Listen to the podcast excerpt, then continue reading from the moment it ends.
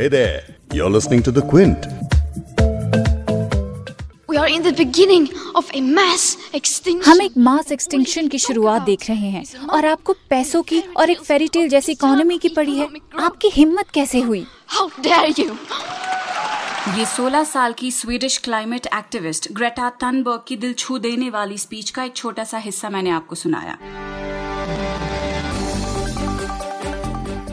पिछले साल न्यूयॉर्क में यूएन के क्लाइमेट समिट के दौरान पर्यावरण पर बात करते हुए ग्रेटा इमोशनल स्पीच पढ़ते हुए रो पड़ी थी। 16 साल की ग्रेटा ग्लोबल लेवल पर क्लाइमेट चेंज के खिलाफ कैंपेन कर रही हैं। अब इसी कैंपेन से जुड़ी एक इंडियन ऑर्गेनाइजेशन की वेबसाइट को यूएपीए के तहत नोटिस भेजकर दिल्ली पुलिस ने ब्लॉक कर दिया था। जब मामला सामने आया और सोशल मीडिया पर लोग सवाल खड़े करने लग गए तो दिल्ली पुलिस ने इसे गलती बताते हुए पल्ला झाड़ लिया और वेबसाइट को अनब्लॉक कर दिया गया। वहीं साइबर क्राइम सेल ने जो नोटिस जारी किया था, उसे भी वापस ले लिया गया। लेकिन इस सब के बाद वेबसाइट से जुड़े स्टूडेंट जो एक एनवायरमेंटल लॉ को लेकर प्रदर्शन कर रहे थे, वो काफ़ी डर गए हैं। आखिर ये एनवायरमेंट का कौन सा कानून है जिसके लिए प्रोटेस्ट हुए हैं? जिन्हें खामोश करने के लिए पुलिस को एक दूसरे लॉ का इस्तेमाल करना पड़ा, वो लॉ जो आतंकवाद के लिए इस्तेमाल होता है। इसी पर आज हम बात करेंगे इस पॉडकास्ट में। क्विंट, हिंदी पर आप सुन रहे हैं बिग स्टोरी हिंदी, मैं हूँ Fabiha Syed. Controversial draft E I A twenty के खिलाफ ऑनलाइन कैंपेन चलाने वाले Fridays for Future dot in को दिल्ली पुलिस ने ये कहते हुए ब्लॉक कर दिया था कि ये ऑब्जेक्शनेबल कंटेंट है और गैर कानूनी या आतंकवादी गतिविधियों को इसमें दर्शाया गया है और जो भारत की शांति और संप्रभुता के लिए खतरनाक है। लेकिन बाद में अनब्लॉक भी कर दिया ये कहते हुए कि ये एक क्लैरिकल एरर था। एनडीटीवी की इस रिपोर्ट के मुताबिक वो notice union minister Prakash Javadekar की शिकायत पर भेजा गया था क्योंकि उन्हें भर भर के ईमेल आ रहे थे जो ई आई ए ट्वेंटी के बारे में थे। वेल well, इसका मतलब है एनवायरमेंट इम्पैक्ट असेसमेंट जिसके नए ड्राफ्ट को लेकर एनवायरमेंट एक्टिविस्ट कैंपेन चला रहे हैं कि अगर ये लागू हो जाएगा तो एनवायरमेंट को खतरा है और बिल्डर्स को इससे फ़ायदा पहुंचेगा। इस पर डिटेल में समझेंगे एनवायरमेंट जर्नलिस्ट बहार दत्त से जिन्होंने ये स्टोरी सबसे पहले की थी। ये बहुत ही खुशी की बात है कि फ्राइडेज फॉर फ्यूचर इंडिया पर से यूएपीए के चार्जेस ड्रॉप हो गए लेकिन लड़ाई अभी खत्म नहीं हुई है। और साथ ही सुनेंगे फ्राइडेज फॉर फ्यूचर्स को लीगल असिस्टेंस देने वाले वकील अभिनव सेखरी को।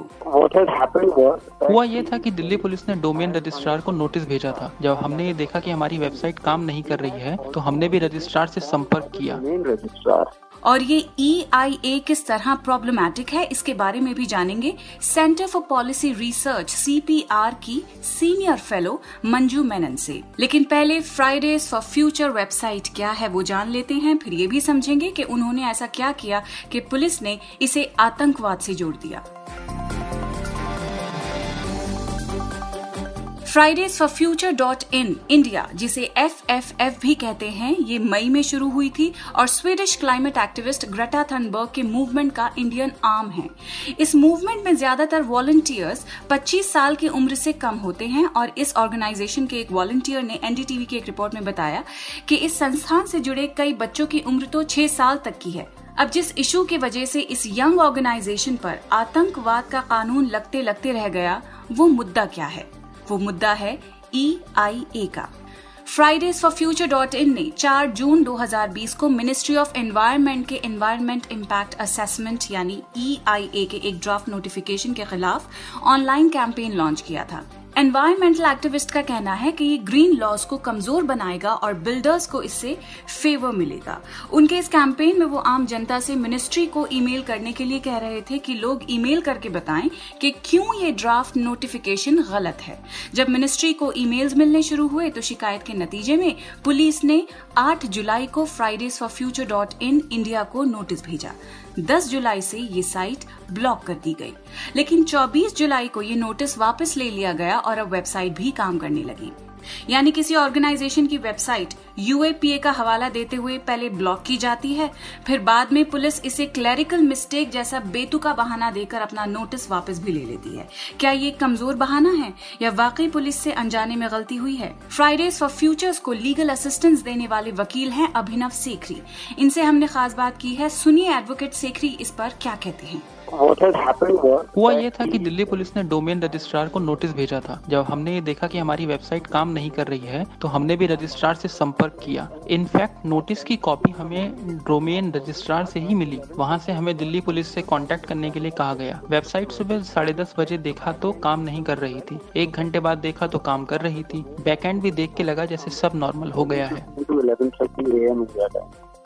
Fridays for Future dot in की वेबसाइट अब चल रही है। यूएपीए जो आतंकवाद से डील करने वाला कानून है और जिसका हवाला देते हुए ये वेबसाइट ब्लॉक की गई थी वो भी नहीं लगा। लेकिन इस पूरे एपिसोड से क्या मैसेज मिलता है? इस पर बात की हमने बहार दत्त से जिन्होंने सबसे पहले ये स्टोरी ब्रेक की थी। And all the students um, had ये बहुत ही खुशी की बात है कि फ्राइडेज फॉर फ्यूचर इंडिया पर से यूएपीए के चार्जेस ड्रॉप हो गए। लेकिन लड़ाई अभी खत्म नहीं हुई है। ये स्टूडेंट्स पीसफुल प्रोटेस्ट कर रहे थे। वो तो बस लोगों से कह रहे थे कि लोग E I A twenty twenty draft से जुड़े अपने ऑब्जेक्शन बताएँ। जिन लोगों को ड्राफ्ट के बारे में नहीं मालूम तो बता दूँ कि ये अमेंडमेंट्स की एक सीरीज़ है जिसे मिनिस्ट्री ऑफ़ एनवायरमेंट फॉरेस्ट और क्लाइमेट चेंज ने इंट्रोड्यूस किया था। इन स्टूडेंट्स ने लोगों से कहा कि वो मिनिस्ट्री को अपने ईमेल्स भेजें और अपना फीडबैक दें सहमत और असहमत होना तो डेमोक्रेसी का हिस्सा होता है, लेकिन इसके लिए एंटी टेरर एक्ट के तहत चार्जेस लगाना वो कुछ ज़्यादा ही हो गया था। मुझे खुशी है कि दिल्ली पुलिस की साइबर सेल ने वेबसाइट रीस्टोर कर दी है, जबकि उनका कहना है कि उनकी तरफ़ से अनजाने में ऐसा हुआ था। लेकिन स्टूडेंट्स के मन में अब भी डर है कि पता नहीं उनके खिलाफ क्या एक्शन लिया जा सकता था। ये स्टूडेंट्स कैमरा पर आकर जर्नलिस्ट को सब बताने के लिए तैयार भी थे, क्योंकि मुझे याद है मैंने इन बच्चों को ऐसा ना करने की ही सलाह दी थी कि अभी तो सिर्फ़ पोर्टल के ही खिलाफ शिकायत दर्ज हुई थी, जिसमें किसी के नाम शामिल नहीं थे। लेकिन ऐसा करने से क्या मालूम कल इनके ही खिलाफ कोई एक्शन ले लिया जाता? तो मैं खुश हूँ कि सोशल मीडिया ने इस बात को फैलाया। और जैसा मैंने कहा कि वेबसाइट वापस काम करने लगी है तो ये अच्छी बात है। लेकिन आगे चल के लोगों के मन में डर रहेगा। अफसोस है कि स्टूडेंट्स के दिल में प्रोटेस्ट करने के जो नतीजे हो सकते हैं उन्हें लेकर चिंता रहेगी। Without uh, you know some repercussions. बहार दत्त की पूरी स्टोरी आप क्विंट की वेबसाइट पर पढ़ सकते हैं। एनवायरमेंट इम्पैक्ट असेसमेंट यानी ईआईए असल में क्या है और इसके नए ड्राफ्ट नोटिफिकेशन से किस तरह हमारे पर्यावरण पर बुरा असर पड़ सकता है। ये समझने के लिए हमसे बात की सेंटर फॉर पॉलिसी रिसर्च यानी सीपीआर की सीनियर फेलो मंजू मेनन से। The EIA notification is a very important part of India's environmental laws. Manju बता रही हैं कि ई आई ए नोटिफिकेशन भारत के एनवायरमेंटल लॉस का एक बहुत ज़रूरी हिस्सा है। ये सबसे पहले उन्नीस सौ चौरानवे में लागू हुआ था और जब इसे बड़े प्रोजेक्ट्स पर सही तरह से इम्प्लीमेंट करते हैं तो इन नोटिफिकेशन से हमें अंदाज़ा हो सकता है कि इन बड़े प्रोजेक्ट्स का लोकल रिसोर्सेज और उस एरिया में रह रहे लोगों पर क्या असर पड़ सकता है। वैसे उन्नीस सौ चौरानवे से इस नोटिफिकेशन को लेकर कई चैलेंजेस भी आए हैं जिन्हें बेहतर बनाने के लिए कई लोगों ने खूब कोशिशें भी की हैं। लेकिन अब सरकार ने जो बदलाव इसमें प्रपोज किए हैं, वो काफ़ी प्रॉब्लमैटिक हैं और इन मुश्किलों की वजह से ये नोटिफिकेशन वो काम नहीं कर पा रही है जिनके लिए इन्हें बनाया गया था। ये ड्राफ्ट नोटिफिकेशन ये प्रपोज करती है कि वो प्रोजेक्ट्स जो ई आई ए की नोटिफिकेशन के अप्रूवल के बिना ही इस समय काम कर रहे हैं, वो कुछ शर्तों के साथ अपना काम जारी रख सकते हैं और उन्हें पोस्ट फैक्टर अप्रूवल की ज़रूरत होगी। अब मंजू कह रही है कि इस प्रपोजल में प्रॉब्लम ये है कि ये लीगल प्रोजेक्ट्स और इलीगल प्रोजेक्ट्स जो बिना अप्रूवल के चल रहे हैं, उनके बीच का जो फ़र्क है वो खत्म हो जाता है। दूसरी प्रॉब्लम जो नोटिफिकेशन इस समय क्रिएट कर रही है, उसके बारे में मंजू बता रही हैं, वो ये है कि पब्लिक पार्टिसिपेशन के क्लॉजेस को रिड्यूस कर दिया गया है, जो ई आई ए नोटिफिकेशन का एक अहम हिस्सा है।